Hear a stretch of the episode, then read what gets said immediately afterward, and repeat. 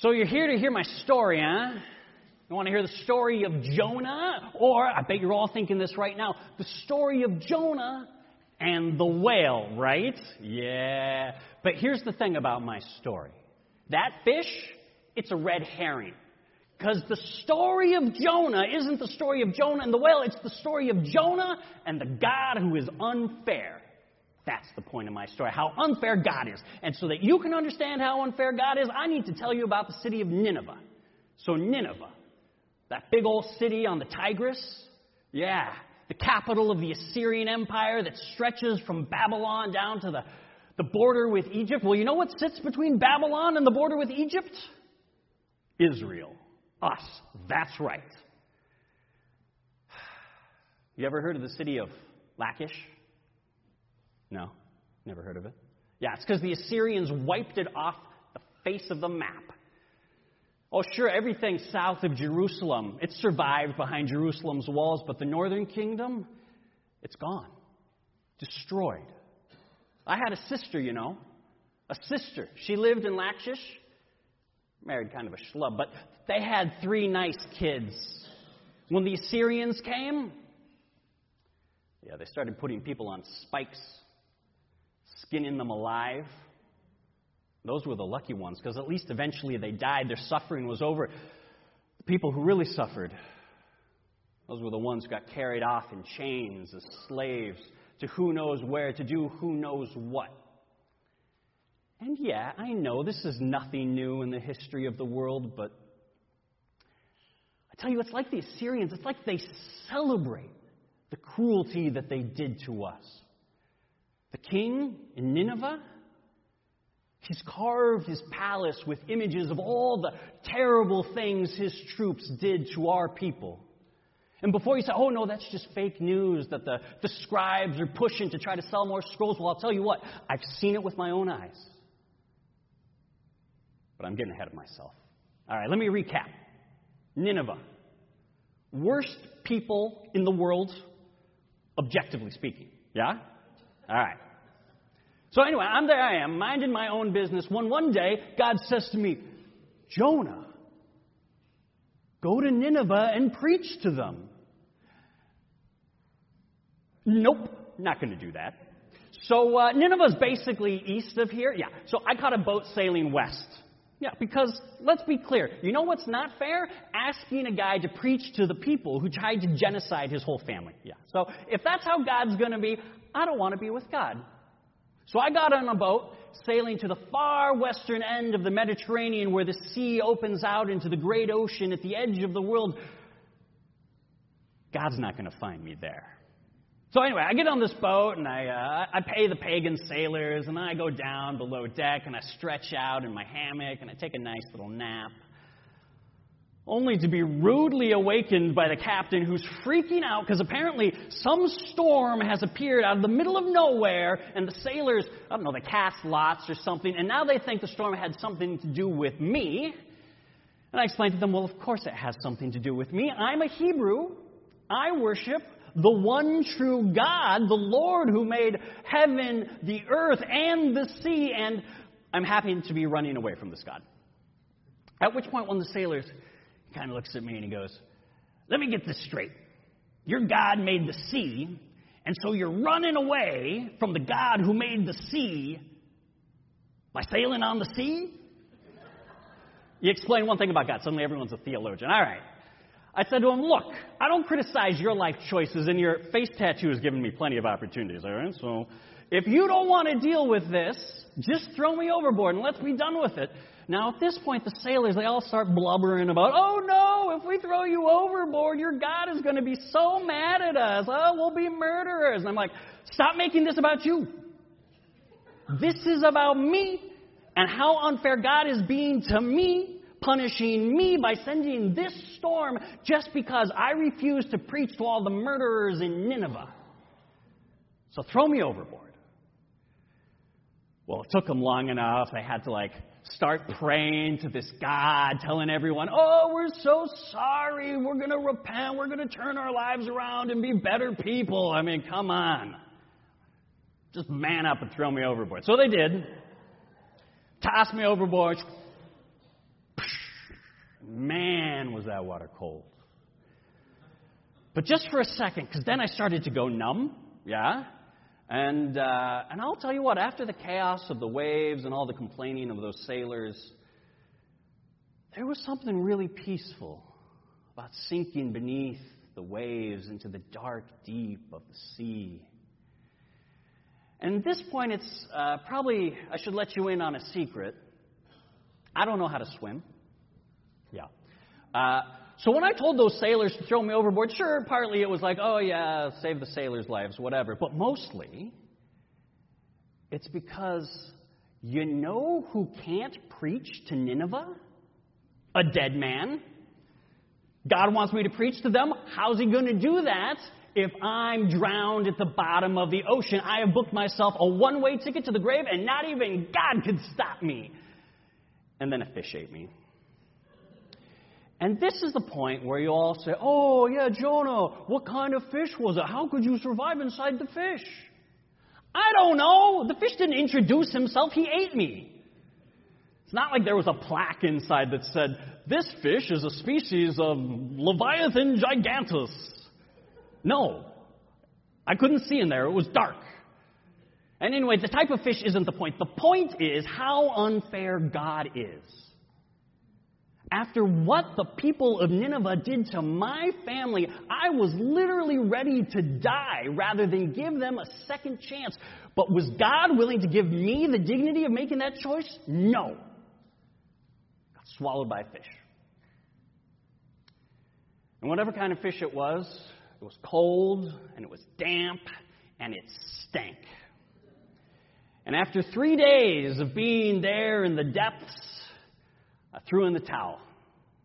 I prayed to God. I said, Fine, God. And I thought, surely if I sank beneath the waves, I would never see you again. But even here at the bottom of the sea, you raised me up to new life.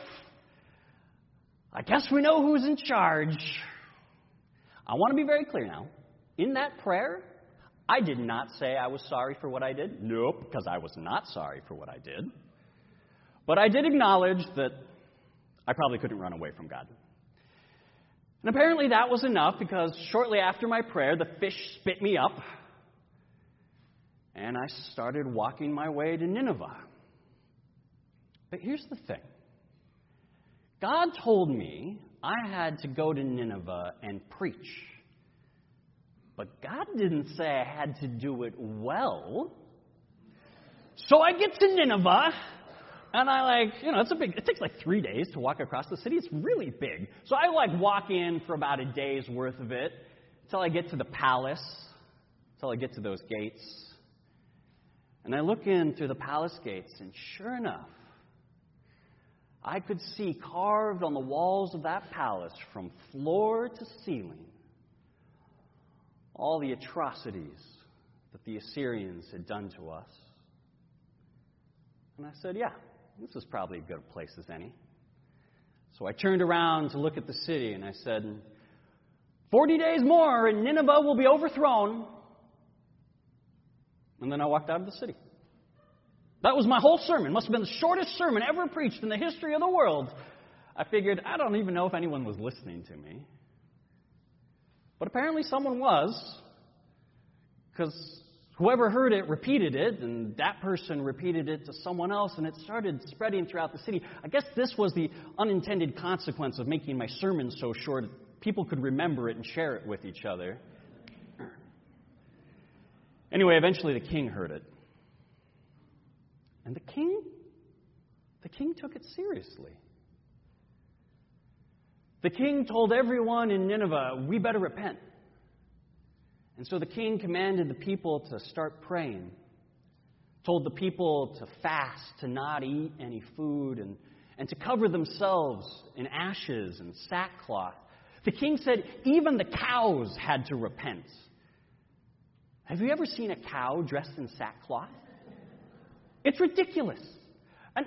And I'm looking at this stuff and I'm saying, God, there's no way you're buying this, right? This is a, a deathbed conversion with no sincerity. Don't be fooled by the theatrics. These people are sick through and through. And God said, they've turned from their evil. I'm going to let them live and try out this new life. I said, I knew it, God. This is why. This is why I tried to run from you, God, because I knew you were just like said to Moses that you're gracious and merciful and slow to anger and abounding in steadfast love, eager to relent from punishing. Well, these people, they deserve to be punished for what they did. You are not fair, God. You are not treating people according to their worth. God said, Wow, you're really angry about this. And I said, Yes angry enough to die. And so I sat there. I said, either Nineveh dies or I do, and I'm just going to sit here until we find out which happens. And I'm not going to lie, I sat there for a while. Um, it's kind of a long time. And it was pretty hot and, and uncomfortable. And I was kind of regretting that I'd made that statement. And then this bush, and then this bush just grew up out of nowhere. And it gave me this shade, and it was real comfortable. And I was like, oh, yeah, life's not so bad. I am just going to sit here and wait to see what happens to Nineveh. And then the next day, a worm came and ate the bush, and the bush died. And I just knew God was behind it. I just knew God had destroyed that bush. And I got so mad, and God said to me again, Jonah, are you angry? And I said, Yes, God, of course I'm angry. Can you imagine what it's like for me? It's like I have spent my whole life working for you, serving you. It would be like it would be like if I was a worker in your vineyard and I had worked all day since the very beginning of the day through the heat of the sun, and then at like the last hour, some random person shows up and just like works for a tiny little fraction of what I did. And then when it comes time to pay us, you make this big show of paying that Johnny come lately the same amount of money that I got for all the work that I had done. Yes, I am angry, God, because you are not fair. And so I lay down to die. And God said again, Are you angry, Jonah? I, don't know how much more clear I need to be about this, God. It is obvious that I am angry.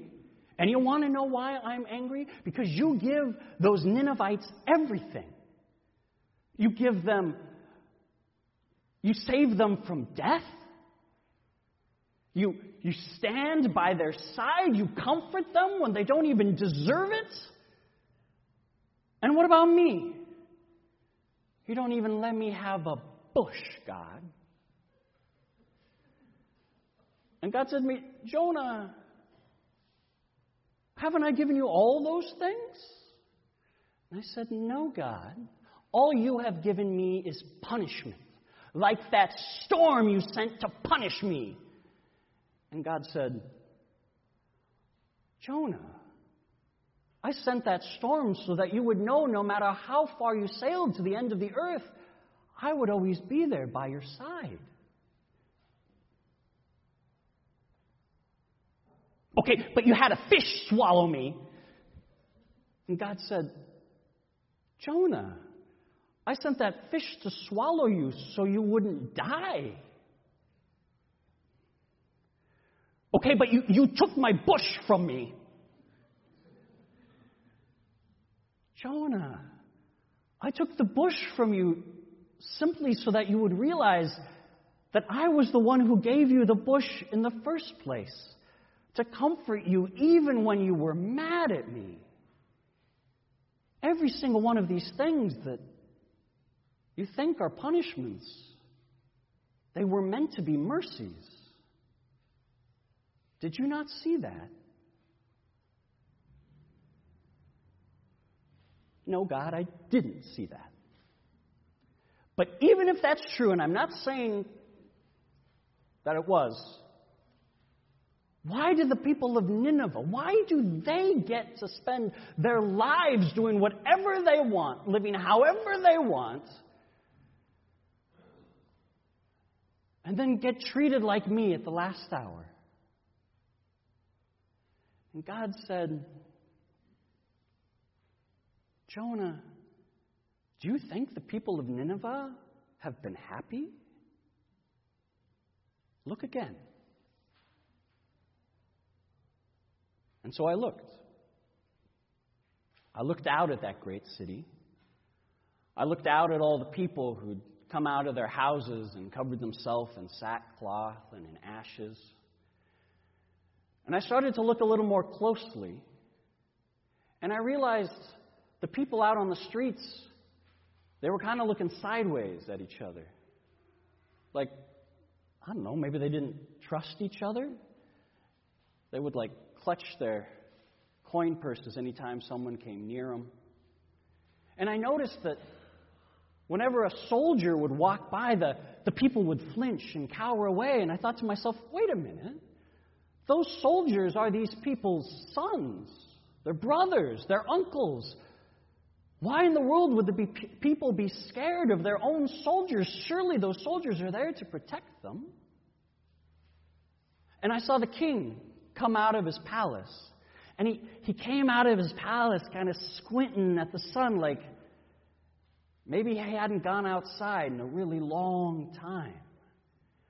And as soon as he stepped out, I saw all the soldiers. Their faces went white with terror and they fell down kneeling before him. I thought, wait a minute. Are the soldiers terrified of their king? Are they terrified of the person who employs them, who feeds them, who clothes them, who leads them? Why would that be? And then I realized the king, as he came out of the palace, there were people groveling before him in the streets, but he would flinch from them and, and try to move away, even, even when a child came up to him. It was like the king was afraid. And I thought, why would a king be afraid of his own people? Surely the people love him for all the good that he has done to them, right? But the more I looked, the more I realized no one was happy in Nineveh. And it occurred to me that maybe that king had spent his whole life waking up every morning to pictures of impaled Israelites, believing that if he didn't do that to everyone else first, they would do it to him. And I thought to myself, do these people just live in constant fear? Do they not know that they have a God in whom they can trust? And I realized, no, of course they don't because no one has been willing to come and tell them about a God in whom they can trust. And in that moment, I realized that, yeah, I was like a laborer who had worked in God's vineyard all day, from the early morning to the heat of the sun, and these Ninevites were like people who'd showed up at the last hour and said they, they wanted to work too, and and God was paying them the same as me, and I was grumpy and upset and envious because God was generous. But then I realized these people who came at the last hour, they came at the last hour because no one had hired them sooner. They had spent all day looking for work wondering if they would have what they needed to feed their family, to keep a roof over their head. They spent all day worrying they wouldn't have enough to get by. Whereas I,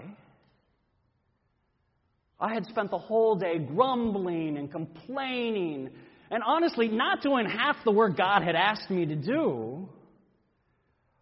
But I was able to grumble and complain and slack off because I knew no matter what, at the end of the day, God would pay me not what I deserved, but what I needed.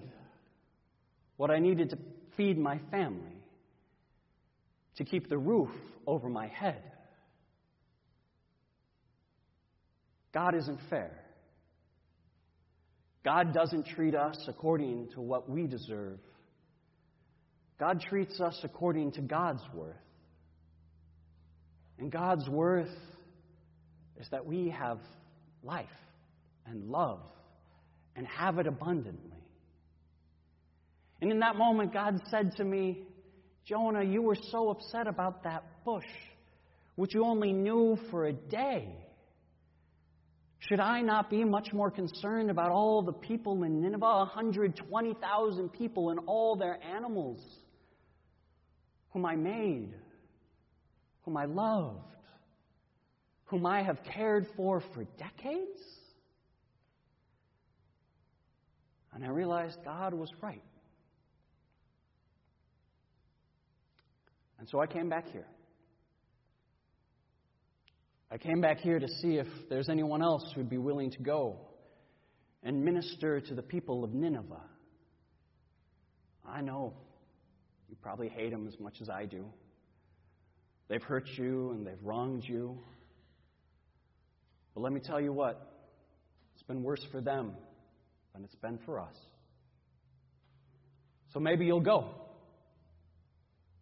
and share about God's love with them. But if you don't go, maybe you'll share my story so that someone else will. I, don't have it written down. I know other prophets tend to do that. Isaiah, he wrote down his stuff. Amos, he wrote down his stuff. Even Joel, even Joel wrote down his own stuff. But let's be real, those guys, those guys were prophets. They heard God's word and they understood it. They knew when God was sending punishment and they knew when God was giving mercy. They could tell the difference. I couldn't. I'm not really a prophet. Don't call me that.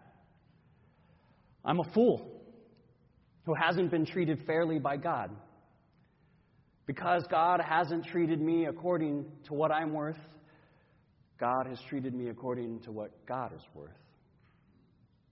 So if you tell the story of Jonah,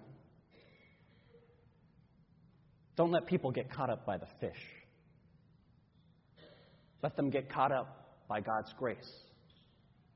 Because that's what this story is about. Amen.